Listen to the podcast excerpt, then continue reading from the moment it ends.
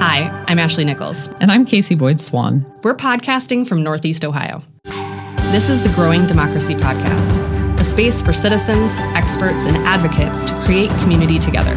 Each week, we invite a guest to talk about civic engagement, governance, and how to grow our democracy. This episode is part of a series on demystifying policy relevant research. We're talking with academics throughout Northeast Ohio in a range of fields, from public health scholars, sociologists, criminologists, political scientists, and more. We're trying to unpack how expertise is developed, how research gets made, and why this is policy relevant work. This is a collaborative series with support from the Northeast Ohio chapter of the Scholar Strategy Network.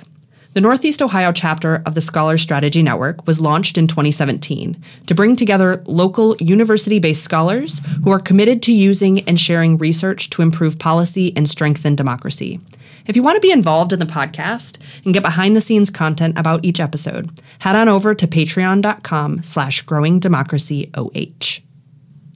So this was a uh, like a flashback almost episode because we had yeah. um, our our current guest uh, on with us previously in a series two.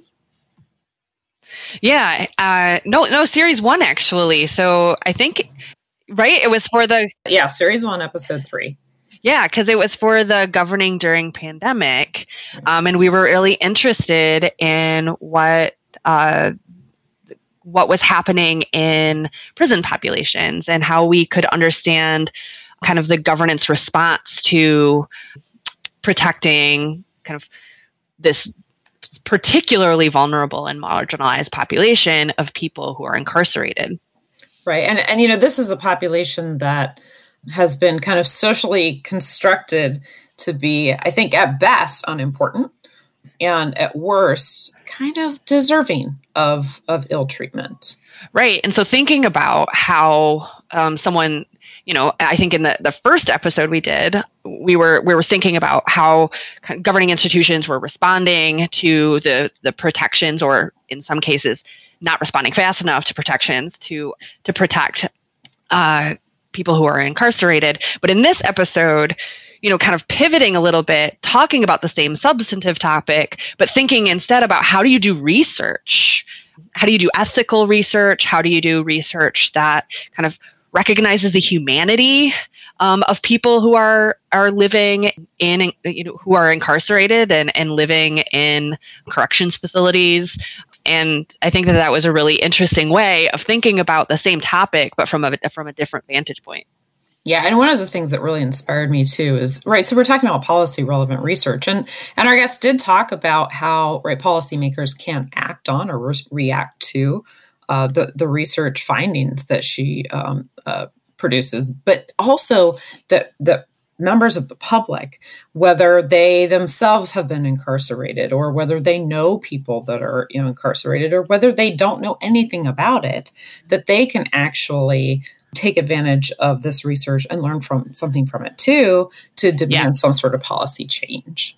Right, exactly. And like thinking about kind of the applied implications of the research that that they're doing. And one of the things I just want to like point out as we, you know, before I kind of introduce our guest um, and read her bio, is one of the things that comes out in the episode that I thought was really interesting, right? Especially for this series, is to think about what that accessibility looks like, mm-hmm. right? And so, one of the ways that academics can make their work kind of more broadly publicly accessible, you know, is through things like op eds or white papers, right? So, kind of writing more policy directed papers based on their research, right? But we still have this I, for lack of a better term, gold standard of peer review. And op eds and white papers, papers are typically not peer reviewed.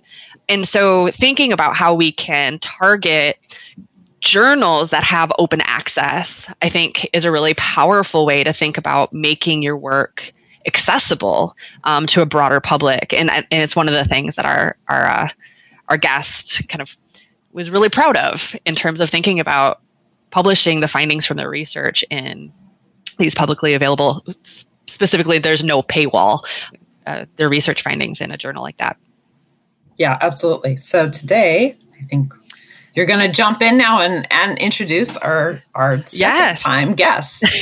yeah. So um, today we have with us Dr. Meghan Novisky. So Meghan Novisky is an assistant professor of criminology at Cleveland State University.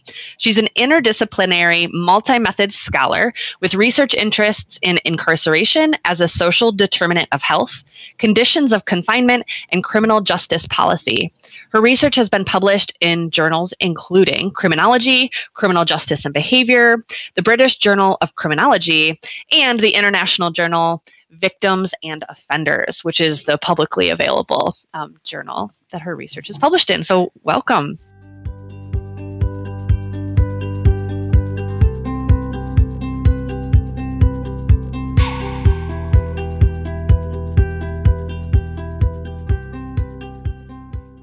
So joining us today is Dr. Meghan Novisky, and I know that Dr. Novisky that that actually just read your bio, but uh, it's always more interesting for folks to tell us about themselves and their journey. So would you mind telling us a little bit about yourself? Sure. First of all, thank you so much for having me. I'm really um, happy to participate today, and my research really focuses on the health-related consequences of incarceration as well as conditions of confinement. Uh, my first experiences with the criminal justice system started when I actually did volunteer work at a rape crisis center as an undergraduate student. And, and then I eventually uh, worked in that position full time going through college. And so that work really put me on a trajectory to conduct policy driven research. Uh, when I got to graduate school, I really started working on incarceration related projects because a faculty member brought me in and pulled me in on some of those projects. One of which was to visit several different prisons and to assess how well those prisons were doing their evidence based policies or implementing evidence based policies. And while I was there in the prisons, I was noticing a lot of older people incarcerated, a lot of people who appeared to be very ill, who needed assistance walking around. And that motivated me to learn more about the correctional healthcare system. So that's a little bit about my research background. In addition to, t- to my research, I teach classes on incarceration, uh, criminological theory, and criminal justice policy. That's fascinating to, to kind of hear the trajectory of your your research. So you've been on the podcast before. We just want to give an important shout out. Uh, Dr. Novisky was one of the first episodes that we had when we were talking about governing during pandemic. But this series is specific to uh, work that you did in association with the Scholar Strategy Network of Northeast Ohio, and, and you were a grant recipient for one of their Amplify and Apply grants last year. Can you tell us a little bit about that research project and, and how you came to that research project? Yes, absolutely. So, this project was inspired early on uh, in the pandemic. And when we started hearing reports about COVID 19 early in 2020, uh, we were hearing about how quickly it was spreading. People were speculating on how quickly it was going to come to the U.S., how many cases we would have, um, et cetera, et cetera. I one of my first thoughts was immediately the prison system, and this is because prisons are high risk sites for the spread of infectious disease in general. Uh, so I was really worried about what was going to happen to this entire population of people that are typically disregarded by society. And so I decided at that point to do what I could to kind of stay updated about the, the risks um, of infection in correctional facilities, uh, to uh, keep up with the how many cases there were and things of that nature, uh, raise awareness about the problem. And so the first thing I, I really did was I wrote an op ed back in early March just kind of outlining some of the risks that were inevitably going to surface in correctional facilities. And this project, through the help of the grant, kind of materialized after that. So I collaborated with a couple of colleagues, Dr. Chelsea Narvey at Sam Houston State University and Dan Semenza at Rutgers.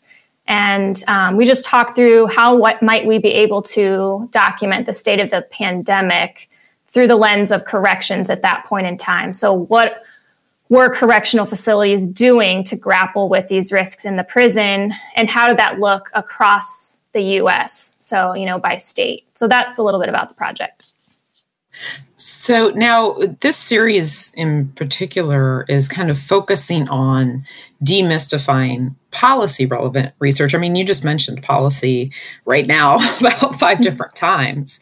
So I, I, would think that you do see your work. I mean, I see it as um, as political, but your how do you see your work on correctional policy as political in nature? It is political, uh, in part because people have very strong opinions about punishment and how punishment should be. It's a stigmatized population, right? Right, yeah. So it starts with people feeling very strongly one way or another about what punishment should look like, but also the, the population of people who come in front of the criminal justice system tend to be stigmatized. So, uh, and that's for a lot of reasons, one of which society uh, tends to think that if you commit a crime that you know you should have to pay some kind of serious penalty you should have to suffer in some kind of way uh, we don't often approach it from a rehabilitative lens here in the us and punishment is also very much uh, levied against uh, people of color and the poor in a way here in the us and so for all those reasons it's pretty political. Now, I, am curious because I mean, you've studied obviously the, uh, the, incarcerated population and incarceration and how the criminal justice system, you know, uh, uh, operates it for a while. Was there anything new that you learned during the course of this project that kind of, I don't know, took you by surprise? Well, one of the things that I learned that I think is really important is that it is possible for correctional agencies to be more transparent in their policies and practice. So a lot of times, you know, there's not data dashboards in Department of Corrections websites. And one of the findings of our study was that all across the country in all 51 jurisdictions we looked at, there was some type of implementation of a data dashboard related to COVID-19 where the public could go to the DOC website and look at, you know, how many infections they had at the time among their correctional population. Some went as far as to also list um, how many infections there were among staff, how many hospitalizations, how many deaths, things like that. And so I saw that as a an effort that Department of Corrections were making to be more transparent and showed us in real time that they are capable of being more transparent with what's going on in these facilities. They're often quite hidden from public view. Yeah. And and so that really to me begs the question, you know, if if you could kind of get this information in front of policymakers, where would you want to bring this information? Like and, and how do you see yourself as going about, you know, taking this evidence that you've collected through research and providing it to the policymakers that are kind of setting the, the policy for what this looks like? Well, I think that this work would be very relevant and important to policymakers such as the National Institute of Corrections, um, the National Institutes of Health, really any policy driven organization that is invested in the health of the public. Something that I think isn't emphasized enough or maybe understood well enough is that the health of our correctional facilities or the health risks that are in place in our correctional facilities are very much tied to the health of society at large. This is because more than 90% of people who are incarcerated will eventually return home to communities. And there's hundreds of thousands of correctional staff filtering in and out of these facilities every day. And so, whatever uh, people are exposed to in prisons or jails is inevitably going to um, carry over to communities. So I would say any policymakers that are invested in healthy communities would, you know, find this work to be interesting and important. Now I'm curious. So you're so you're an expert, right, in in correctional health policy. Where do you turn for reliable, meaningful information about this topic, especially right in order to develop that expertise. That obviously you were you weren't born just an expert here. so, so what is it that you see as kind of characteristics of reliable, meaningful information? Uh, for one, I, I do read a lot of peer reviewed publications. Now, that was pretty hard early on in the pandemic because we were dealing with a real time crisis. And anyone who's familiar with the, the peer review process is it is not a quick process often. You know, you're looking at when an article is published, you know, the research was conducted probably a year or two before that, and then under peer review for months, if not years. However, I was reading some publications that were trickling through. Peer reviewed articles are great to read because they have gone through a panel of experts and have received feedback along the way. And so there's some additional like safeguards in, in that information.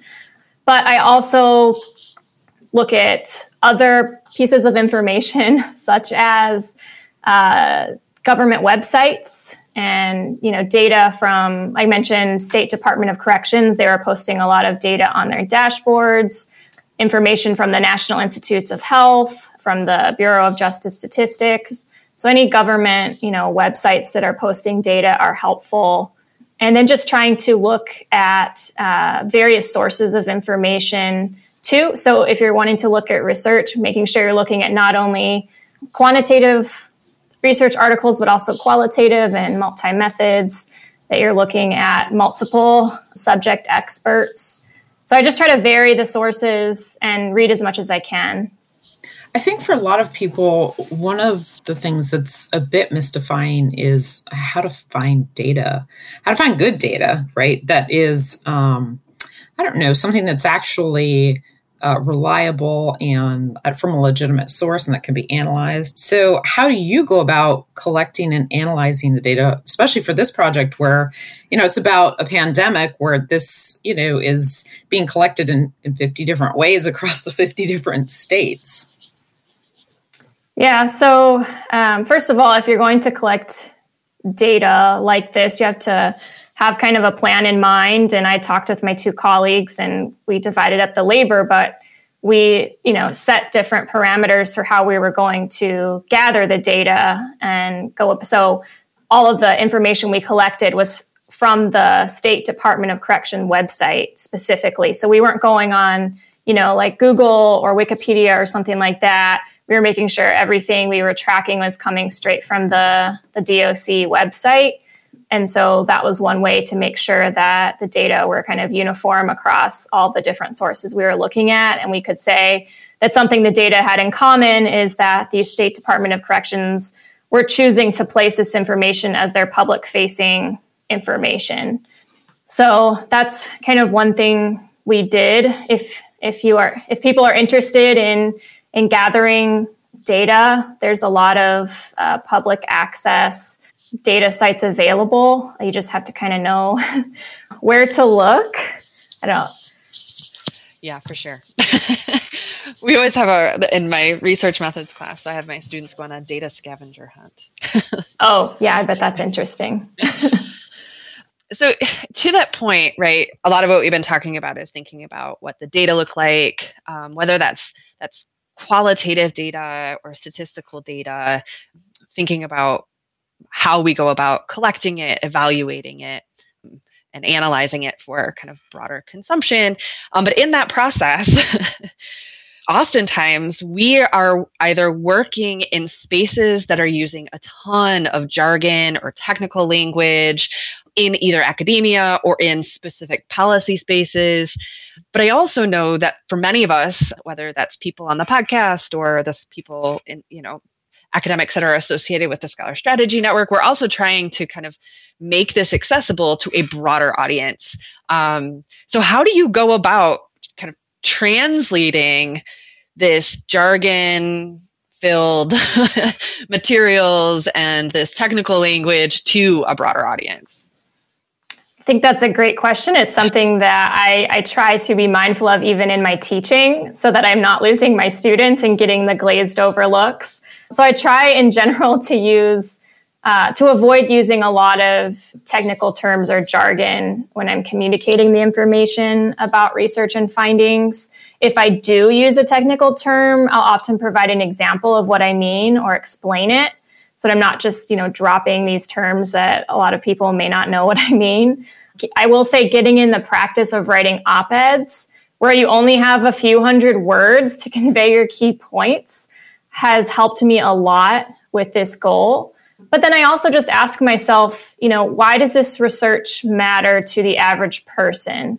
And I try to think about breaking it down in that way. And that's why I try to emphasize things like, you know, what's going on with health and um, risk in prisons is relevant to society in general because people who are incarcerated today are going to be our neighbors eventually or maybe the correctional officer who works in the in the prison is living on our block or goes to our same grocery store. So just trying to break down the findings a little bit in a way that matters to the average person i think also helps me.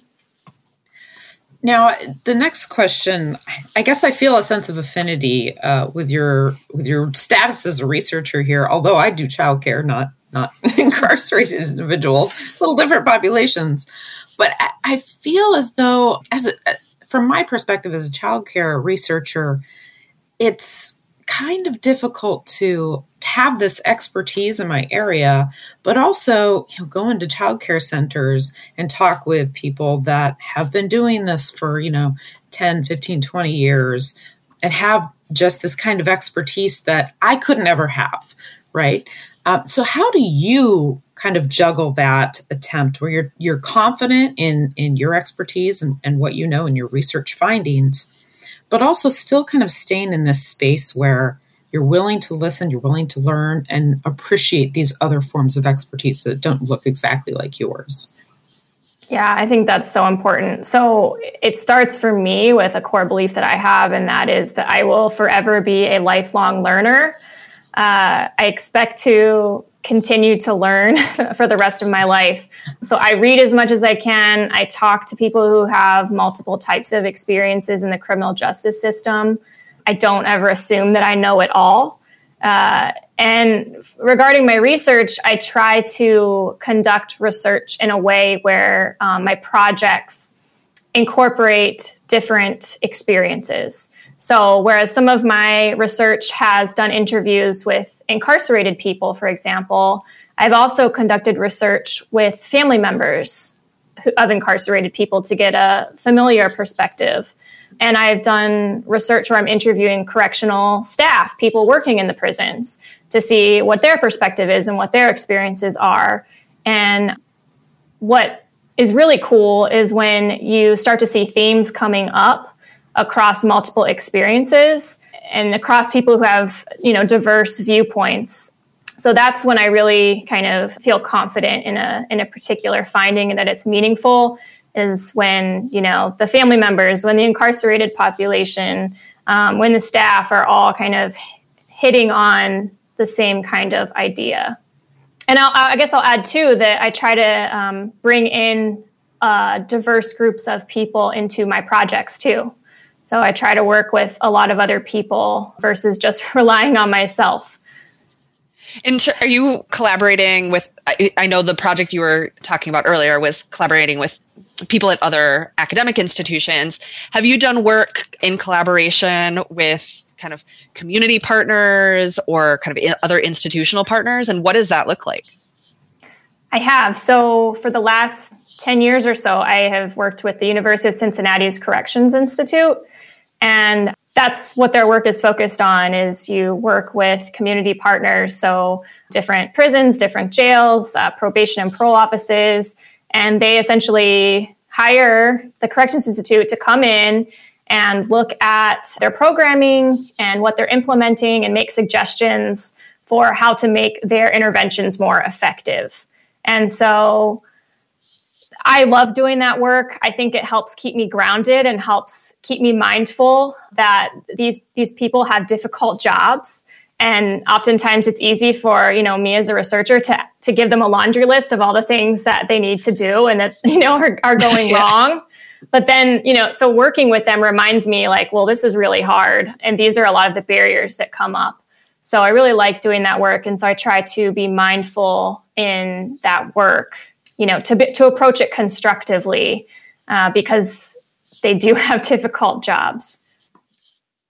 So, so as an academic who's doing applied research as well as research with applied implications, do you see your work as part of your civic identity? And and if so, you know, how so?